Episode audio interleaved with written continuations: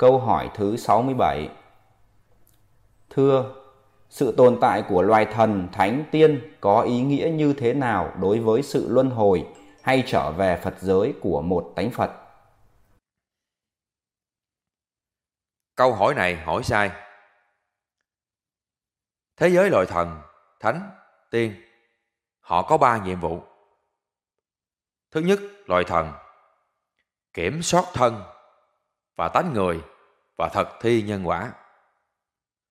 Thứ hai, loài thánh giúp đỡ thân và tánh người về mặt tư cách sống. Thứ ba, loài tiên giúp đỡ thân và tánh người về mặt không bị nhân quả.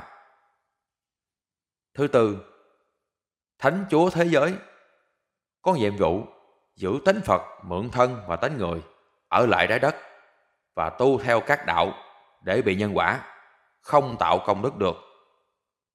Còn việc trở về Phật giới của một tánh Phật thì do tánh và thân của con người quyết định.